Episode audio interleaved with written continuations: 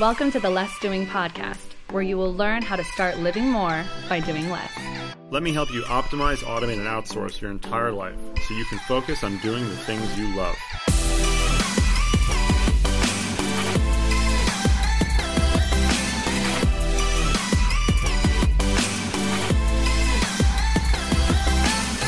Now, here's your host, Ari Meisel.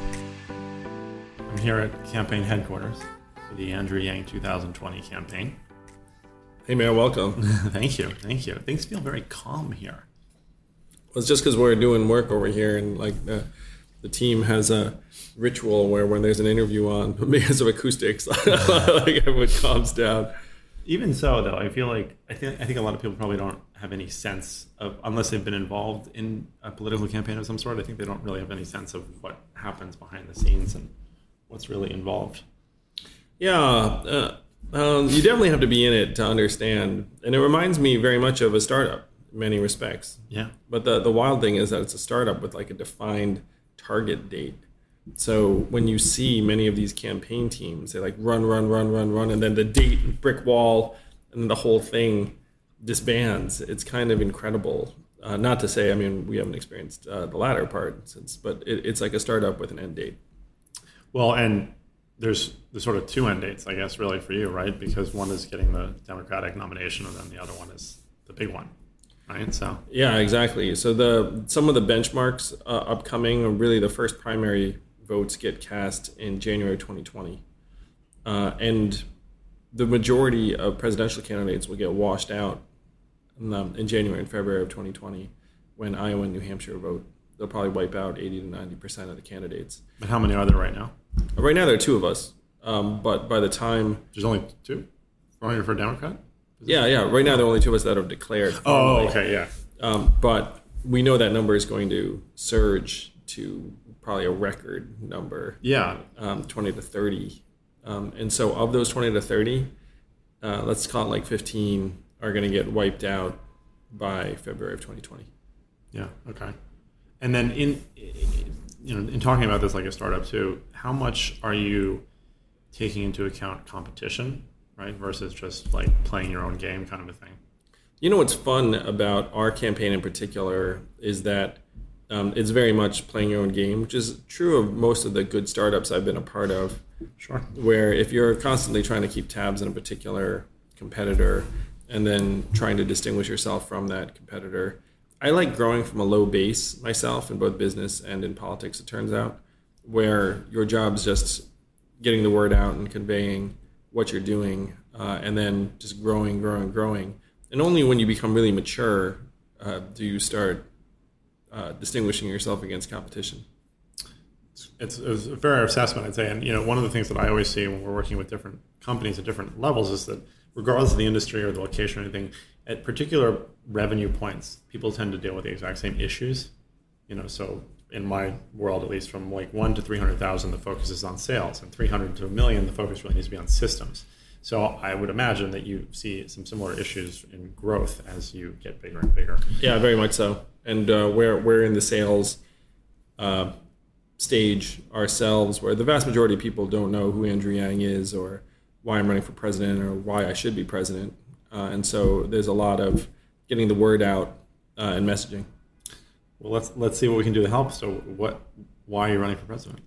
Um, I'm running for president because I'm convinced that we're going through the greatest economic and technological transition in human history and the reason why Donald Trump is our president today is that we automated away 4 million manufacturing jobs in Michigan, Ohio, Pennsylvania, Wisconsin, Missouri, the swing states he needed to win. And my friends in Silicon Valley know that we're about to do the same thing to millions of workers in retail, call centers and customer service, truck driving and transportation, which is the most common job in 29 states, fast food, and on and on through the economy.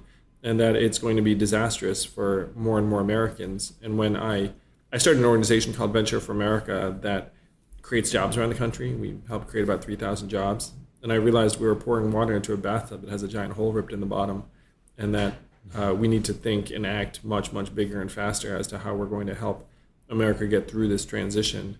Uh, not to um, be too dark about it, but I see even something as terrible and tragic as the synagogue shooting in Pittsburgh as part of the same overarching narrative where as we blast away uh, middle class livelihoods and paths to the future, then people become more prone to leaders like Donald Trump and uh, hatefulness. Yeah, no, and I, I think that's a, a completely valid connection. So you, but you don't really see automation as a bad thing, obviously. Well, I think automation is driving um, an historic need for adjustment, and that right now uh, we're leaving it to people individually to figure out that adjustment, and it's not going well at all. And uh, and so I would be very much pro automation if we were broadly distributing the value gain such that everyone had cause to celebrate and be happy about it.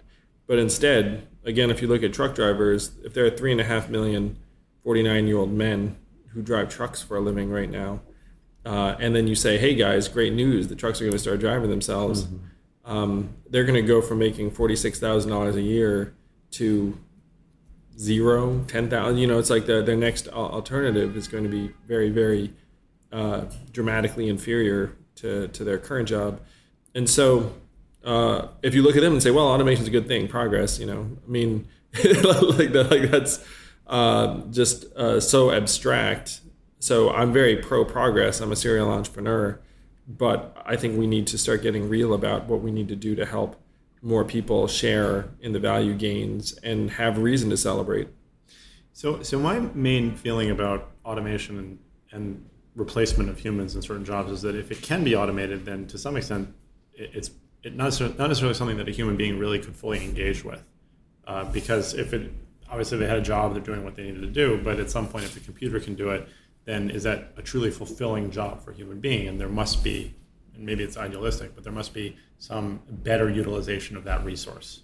Well, that's the ideal, man. It's just the market does not agree with you, or you right. know, I mean, so uh, there's a quote in my book about how if you were to make a video game um, the same as uh, the cashier's job, you'd think this is the shittiest video game ever made. That's like punishing. Um, but then if you make it a job, everyone's like, oh, it's like dignified and, and important. And obviously, we're going to automate away millions of cashier jobs. I mean, 30% of malls are going to close in the next four years. And so I would agree with you that if you can automate it, we should automate it and we should celebrate that. Um, particularly because right now the vast majority of Americans are not doing jobs that they're particularly pumped about. Yeah, by, that, the, by the numbers. Yeah, and so that's something that that I always think of is there must again I know it's idealistic there must be something better for that person to do. So then so what do you suggest then systemically to help that truck driver that gets displaced by the Uber truck? Yeah, by the Uber truck. so it's which is in, like just a few years away.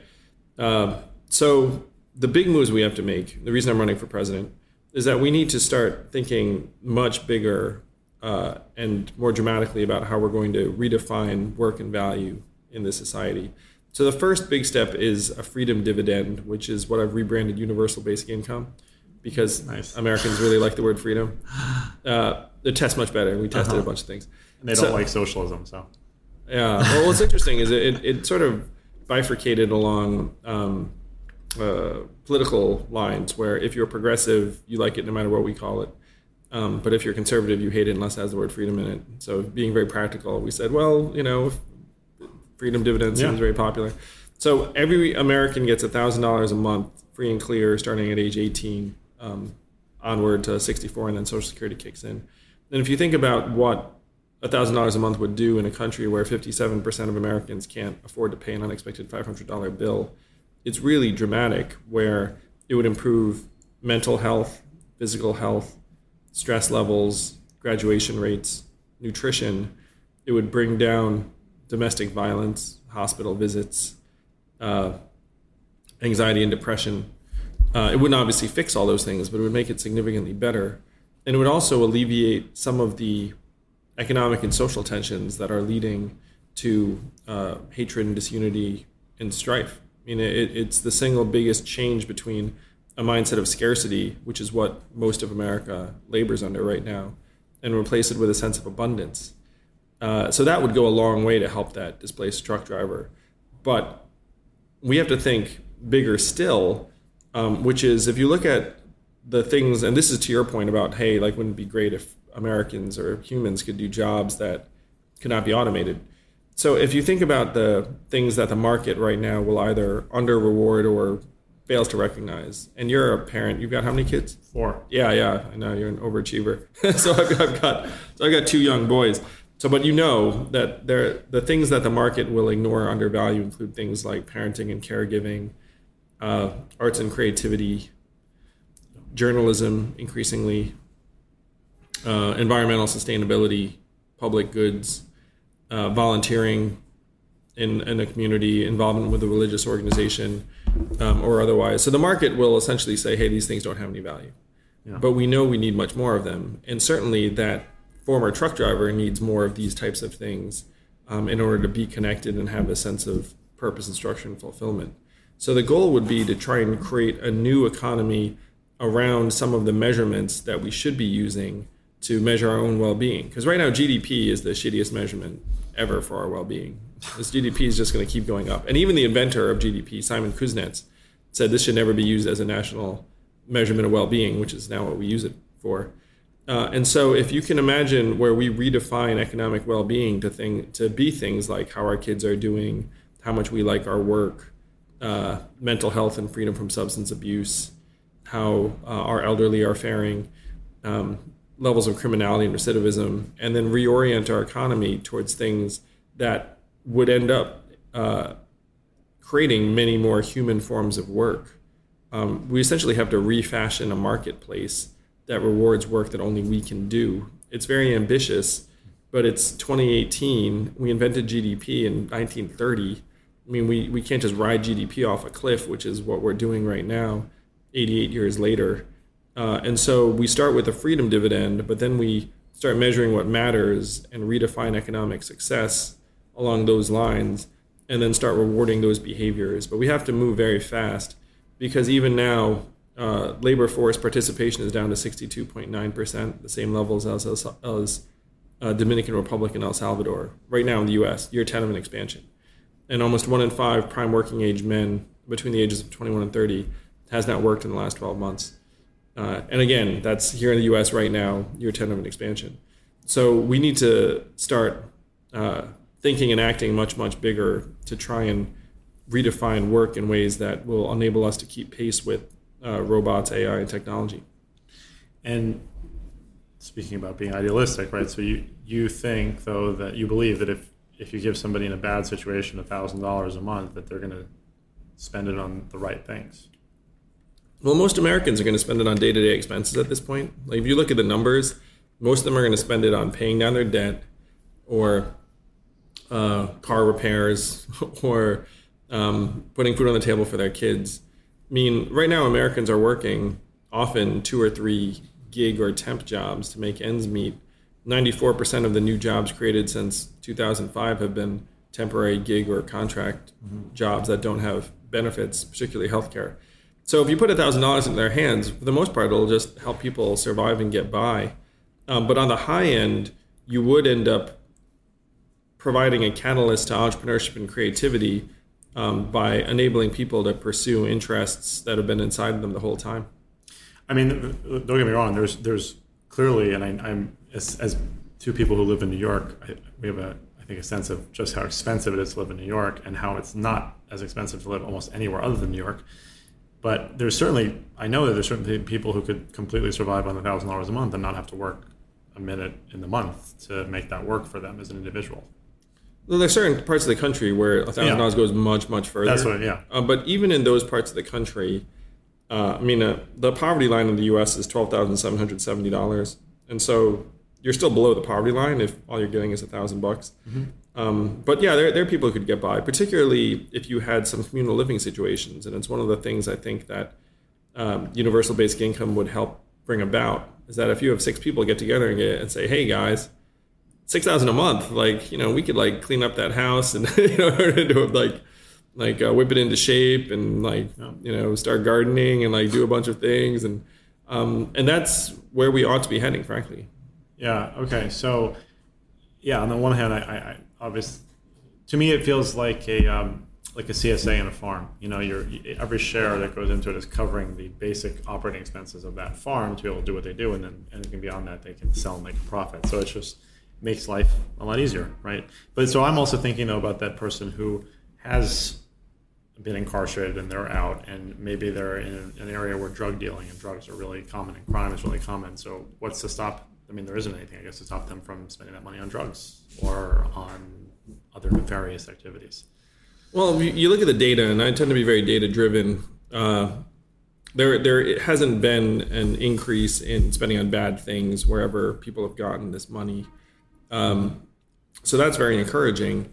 Yeah. Um, and right now, people are coming out of jail with nothing, and then what are the odds of that person then lapsing into bad habits? Or you know, no, it's going to be hard to find a job um, because you're an ex-con, and then you know you get into drugs and, and bad things right now without the money.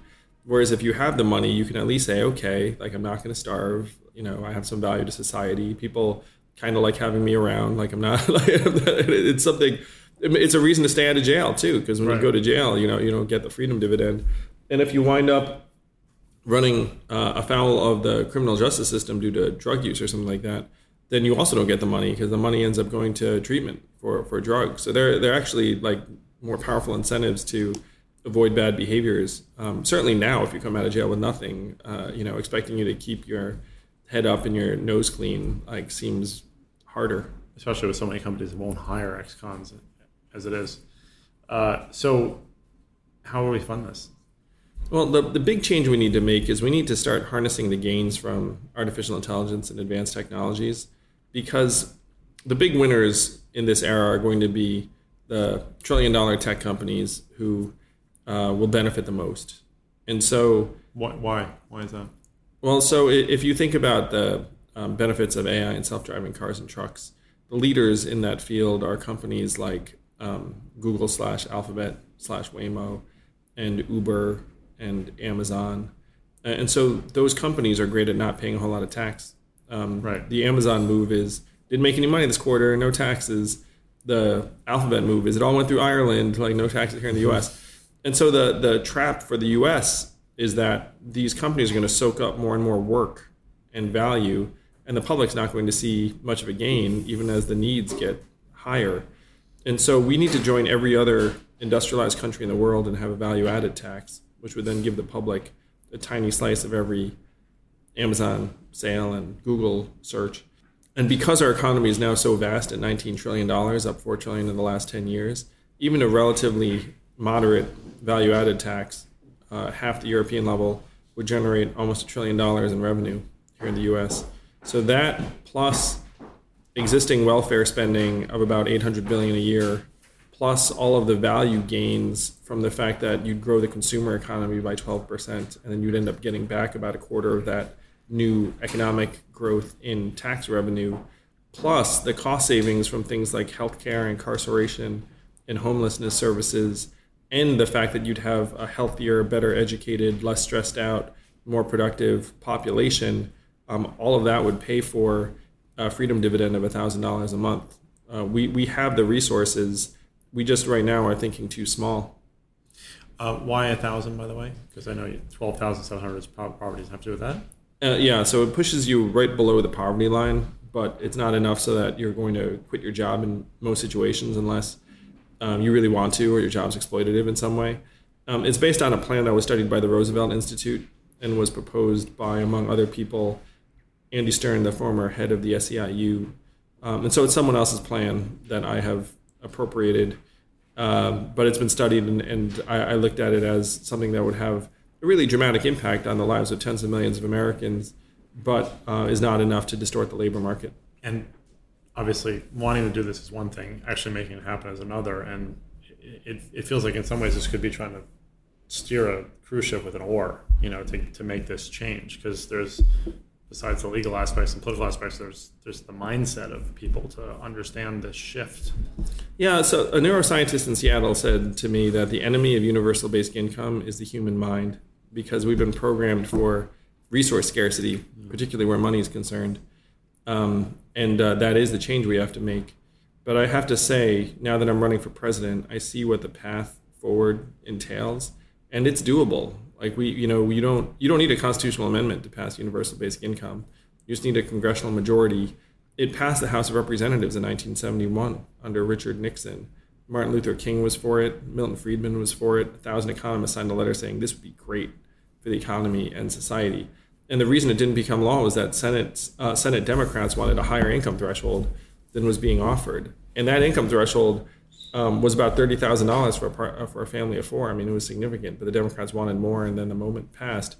Uh, but then one state passed something just like universal basic income in, in 1982, where now if you live in Alaska, you get between one and two thousand dollars a year, no questions asked, from a petroleum dividend.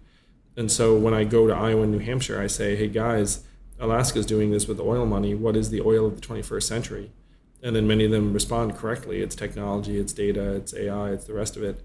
So in Alaska, Alaska is a deep red conservative state, and that petroleum dividend is now wildly popular.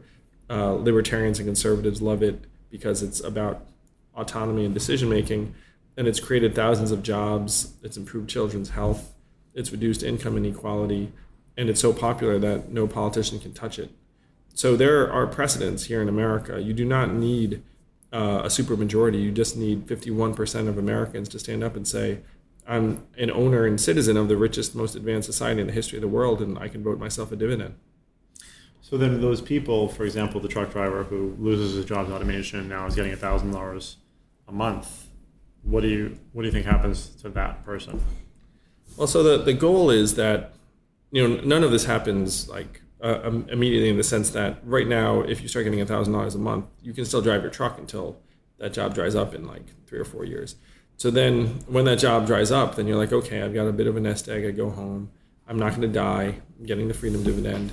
And in an ideal world, that worker then finds something else to do in their community, something like become a mechanic, uh, become like an air conditioning repair person, or like does something that there's still a need for. And there is a massive need for uh, middle skill labor in this country. I mean, there are 15 million unfilled job openings around uh, line repair and high end manufacturing and a bunch of other things that we just don't have people trained to do.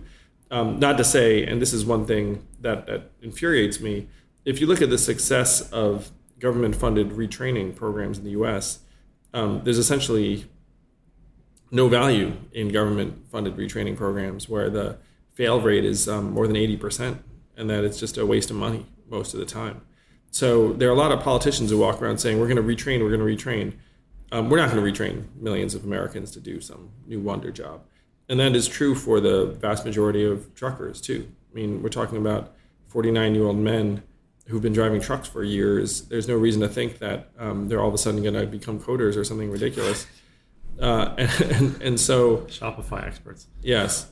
So for many of these truckers, when, when they go back, um, it's, it's going to be a very, very tough transition and if you look at it right now, if you look at the displaced manufacturing workers in the Midwest, about half of them left the workforce and never worked again.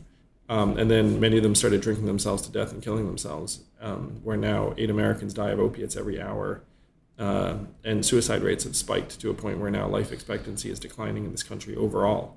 Uh, I mean, it's getting that dark. So it is not to say that that trucker is going to just go home and you know be pumped. I mean, by the numbers, he's likely to um, start drinking and, and, do some bad things. Um, but in an ideal world, he goes home and is like, okay, I've got a nest egg. Let me see what else there is to be done. And then because everyone in his community is getting $1,000 a month, uh, and we're in the midst of trying to create more touch points in, in the economy for people to be able to do good things that are not a nine to five. Like, let's say that trucker then looks up and says, okay, like I can now um, do this thing to help my neighbor and get uh, various credit for that. I can volunteer at this like local uh, youth center or little league or coaching, and then maybe I get some credit for that. Now I can give people a ride and get some credit for that, and then start trying to build a more robust economy around things we need more of in society. That's the ideal world, and that's the Herculean challenge we have to undertake. The thing that frustrates me is people look at it and be like, "Oh, well, what are you going to do?" Um, I mean, if we do nothing, that trucker is going to go home and kill himself, and then eventually start. Um, you know, some of them are going to revolt because 350,000 of them own their own trucks, and so and 80,000 of them are ex-military. So if you think these yeah. people are just going to go home and be like, oh well, like you know, like that's that. I mean, the odds are much higher that they're going to band together, say fuck this, like you know, say, hey guys, let's go protest, block a bunch of highways with their trucks, uh, and you know have it. I mean that that's a much more likely scenario in the next five to ten years. I want to say also only 13% of these truckers are unionized, so that there's not much of a collective bargaining resolution to be had. Yeah, I mean, so it's interesting for I mean for a number of reasons, but one of which is it almost feels like you're trying to take a group of people who are not risk takers and turn them into risk takers by removing the risk. Well, um, right now, business formations at multi-decade lows across the country. People are moving across state lines at record lows. Mm-hmm. I mean, we have to try and supercharge dynamism in this country. And you and I are serial entrepreneurs. Uh, we know that most entrepreneurs um, have a mindset of abundance and possibility and optimism, which is the, the opposite of what most Americans are experiencing out there. So, can you increase a mindset of abundance and optimism if you put a thousand bucks a month into people's hands? Hell yes. You know, it's like uh, like there's so many people who'd be like, oh wow, like now that this thousand bucks is coming in, like maybe I can start that business I was thinking about doing, or um, um in many cases, maybe I can pursue a creative endeavor that that I, have had in mind. I mean, uh, yeah, like de-risking it because a lot of the entrepreneurs I know um, came from really strong families, and so the the truth is, in the background, they knew if they failed, they could always go home and lick their wounds. Um, they could go go get another job. They're educated and strong. Um, we have to put more Americans into that sort of uh, mindset. Yeah, that's that's a tall order in some ways. So shifting a little bit, you know, we've we've been a country for a couple hundred years, and we've had a, a large diversity of leadership, diverse in the fact that they've always been relatively wealthy white men. So that's got to be something as an Asian, American, right? You have to be considering that that this is uh, pioneering in a lot of ways, and maybe the country wasn't ready for Hillary. Maybe there are a lot of different reasons for that, but this would obviously be like a first, and it's probably something. It must be an elephant in some of the rooms that you talk in.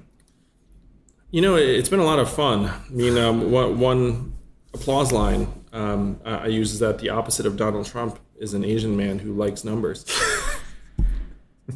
yeah. yeah, and uh, and I, I, am in some ways like the opposite extreme, where sure, like I'm very very uh, into the data and into trying to solve the root causes the root causes to me for Donald Trump are the fact that we blasted away millions of manufacturing jobs and retail jobs, and we're going to keep on ripping through the economy in this way. Uh, and it's going to spur tons of hatred and violence and xenophobia and racism and misogyny and, and the rest of it. So we need to think and act much, much uh, bigger and more boldly about what the um, the future can be. And my Asianness, you know, uh, I think it's been a plus, truly, because um, people think I know what I'm talking about when I talk about technology and, and business and the economy. You know, it's like they think, oh, this guy is like a smart Asian guy. He, he must know what he's talking about. Um, and that, that I haven't experienced any like racial animus or hostility. I mean, I am talking to Democrats in Iowa, New Hampshire, and like people are, I think are very open. Um, but there, there is a really tough transition ahead for this country where and I was speaking to a group of Asian Americans over the weekend where I said that I think Asian Americans have a particular role to play because this country is transitioning towards becoming majority minority in 2045 or so. Mm. Um, and there's a very limited history of dominant um, uh, economic or political ethnic groups voluntarily sharing or relinquishing power. It's not like a normal thing to happen. Right.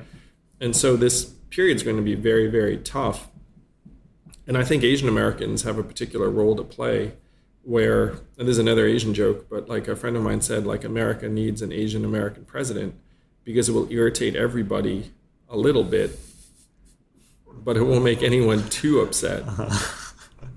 Uh, and so my goal is to be the guy who comes in and cleans up some of the messes, the really deep systemic messes um, that are causing problems in this country, uh, and then get out of the way afterwards. Uh, so so that's um, I'm a very proud Asian American, but like it, it, truly hasn't been like a major issue when I've been out there stumping. I, mean, I think that's an excellent approach to it. I it's just it, I don't know if you've seen the the Sacha Baron Cohen show, Who Is America, at all? Yeah, I think I saw. I mean, there's that, there's yeah. still some very very backwards people in this country. Yeah, and the, the great thing about running for president the way I am as a Democrat is that I just need to win over uh, 40, 40 or 50,000 uh, Iowa Democrats. Uh, you know, it's like I don't need to win over every uh, single American or conservative or someone who looks at me and is like, oh, like, you know, like, um, you know, un-American or so- so- something along those lines.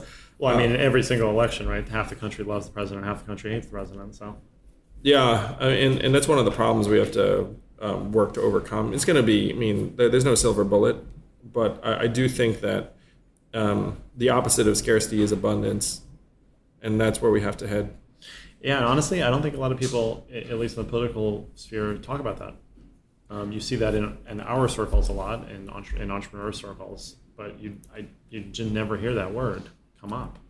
Yeah, and, and this false sense of scarcity is going to kill us. And I have to say, Republicans have really won this argument so big time against Democrats. Where Republicans are like, "How are you going to pay for it? How are you going to pay for it?" Democrats are like, "Uh, here's how we're going to pay for it. Here's how we're going to pay for it." and then when Republicans are in charge, they're like, you know, 1.5 trillion dollar tax cut. Like they they don't care about how to pay for the thing. And then Democrats are still like, "Here's how we're going to do it. Here's how we're going to do it." Um, you know, we have to be like, you know what? We're the owners of this country if we invest in ourselves, we're going to get back many, many times the returns, which we will. Just like a good company says we're going to invest in our people, as a society, we have to look at ourselves and say we are the biggest assets and ownership class of this country. And if we invest in ourselves, we win. Uh, and and that's the there are plenty of resources to go around. We are the richest and most advanced country in the history of the world. Uh, we also have the global reserve currency, and you know a lot of flexibility that we have to make use of while we still are in, integrated as a society. We don't have limitless time to get this done. Yeah, yeah, uh, absolutely. And I, I mean, there's still large untapped resources in this country as well. As well. I mean, you and I hang out. I mean, there's so many untapped resources. I mean, you and I hang out on both sides where it's like you see that there are some people who are doing phenomenally well that if they were to take a haircut, they would barely notice. And then on the flip side, we know that there are all these people that could be contributing in various ways that never haven't have a shot at all. I mean, there are inefficiencies on both sides. Oh, completely. How, as as you're growing the campaign now and growing what you're doing, what's sort of the big challenge for you right now? I'm not talking politically, like really logistically, business wise, as a startup. You know, what's the big challenge for you in the in the campaign? Well, it's, it's it is really fun um, most all the time, uh, and it, it feels very familiar. Right, but right right now the challenge is like I, I compare myself to like an indie band that you know people when they discover they're like oh yeah that Andrew Yang guy he's got like some great You like Yang? yeah, yes, he's got some, some great tracks, um, and, you know we can't win as like the indie band that people love, but not enough people have heard of. Um, and so when you talk about like the major operational logistical challenge, it is how to get our ideas out to the broadest audience possible uh, fast enough. I mean, in a way, it's funny. It's like because it's like a startup with an end date. Like you know, you don't have them. Like you can't um, plan around your own calendar. You have to try and make it happen. Um, and so the, the challenge is really growing big enough, fast enough, um, and uh, without setting your hair on fire or doing something dumb. You know, like they're, they're like it, it's it's interesting that um, we live in such a sensationalist time too, where uh, I mean our president's a narcissist reality star who just had like a bigger public image than others. I mean, one of my real fears and concerns is that Democrats lose this next election. Um, you know, and if you look at the the figures who are the front runners, I mean, it's plausible that Trump wins again. And Trump said something that we then quoted because Trump said like he's dying to run against all these people, and his one fear is that some newcomer comes out of nowhere that no one's ever heard of uh, and runs against him. Um, and so our challenge is being that newcomer that grows big enough, fast enough to be able to beat him in 2020. It's a fun. It's a fun puzzle. It is a fun challenge and puzzle. So like we grow every day, um, but then you always ask yourself like, is that um, big enough, fast enough? Uh, and so you have to be a disciplined operator and, and you know believe in the message and what you're doing um, while also keeping your eyes on the prize. So, last question is what are your top three pieces of advice for people to be more effective? I, well, th- this may, might be controversial, but number one is to not listen too much to um, what's going on out there. Like, there's some people who are it's like, oh, you got to like stay informed and like read every last blog. Um, I'm certainly not that kind of operator. It's like you have to pay most the most attention to what you're doing and your team and trust uh, that you're going to um, find your tribe and um, find a following. So number one is focus on yourself first and don't get too caught up on whether or not quote unquote you're doing the right things or you're at the right conference with like the right people. I mean, a lot of the times when you go to these conferences, uh, they're terrible. you, know, it's like uh, so. Number one is just focus on your own stuff. Um, that will help make you more effective, um, in my opinion. Um, number two is to work with people that you really enjoy working with, and that if you have um, an opportunity to be able to, to fashion your own team, just like because like when people enjoy who they're, they're, who they're working with, everyone is more effective, and you end up with a stronger culture. And uh, and then number three is to write, um, and that's like to write stuff for yourself. Um, because I look back on stuff I wrote a while ago and like get tons of value. It's like a window into like a different um, point in time.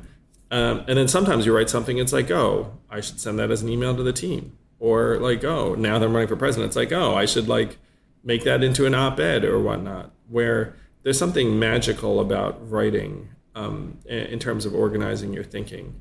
Uh, so th- those would be my three um, pieces of advice. Those are excellent. So, where can people find out more and support your race to the top? Yeah, if you have an interest in building a new economy that uh, revolves around human beings, go to yang2020.com or you can just Google my name, Andrew Yang. At this point, I've dominated every other Andrew Yang on the internet. Uh, but we need your help uh, to build this campaign in this case as big and fast as we can because humans are going to lose over time unless we define uh, the race into something that we can win. And so, again, we invented GDP almost 100 years ago. We can invent new measurements and start measuring what matters. And everyone who's listening to this as a business person knows that when you start measuring something, you get more of it. So, we need to measure the things that we need more of and then push our economy in that direction.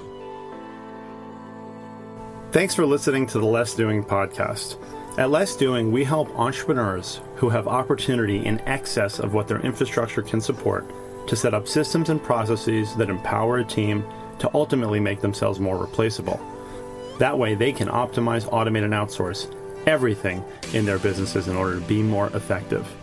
If you want to find out more about Less Doing, the podcast, the blog, the books, and all of the wonderful programs we offer to help you get from where you are to where you know you want to be, go to lessdoing.com slash podcast and check out our OAO blueprint so you can get started today.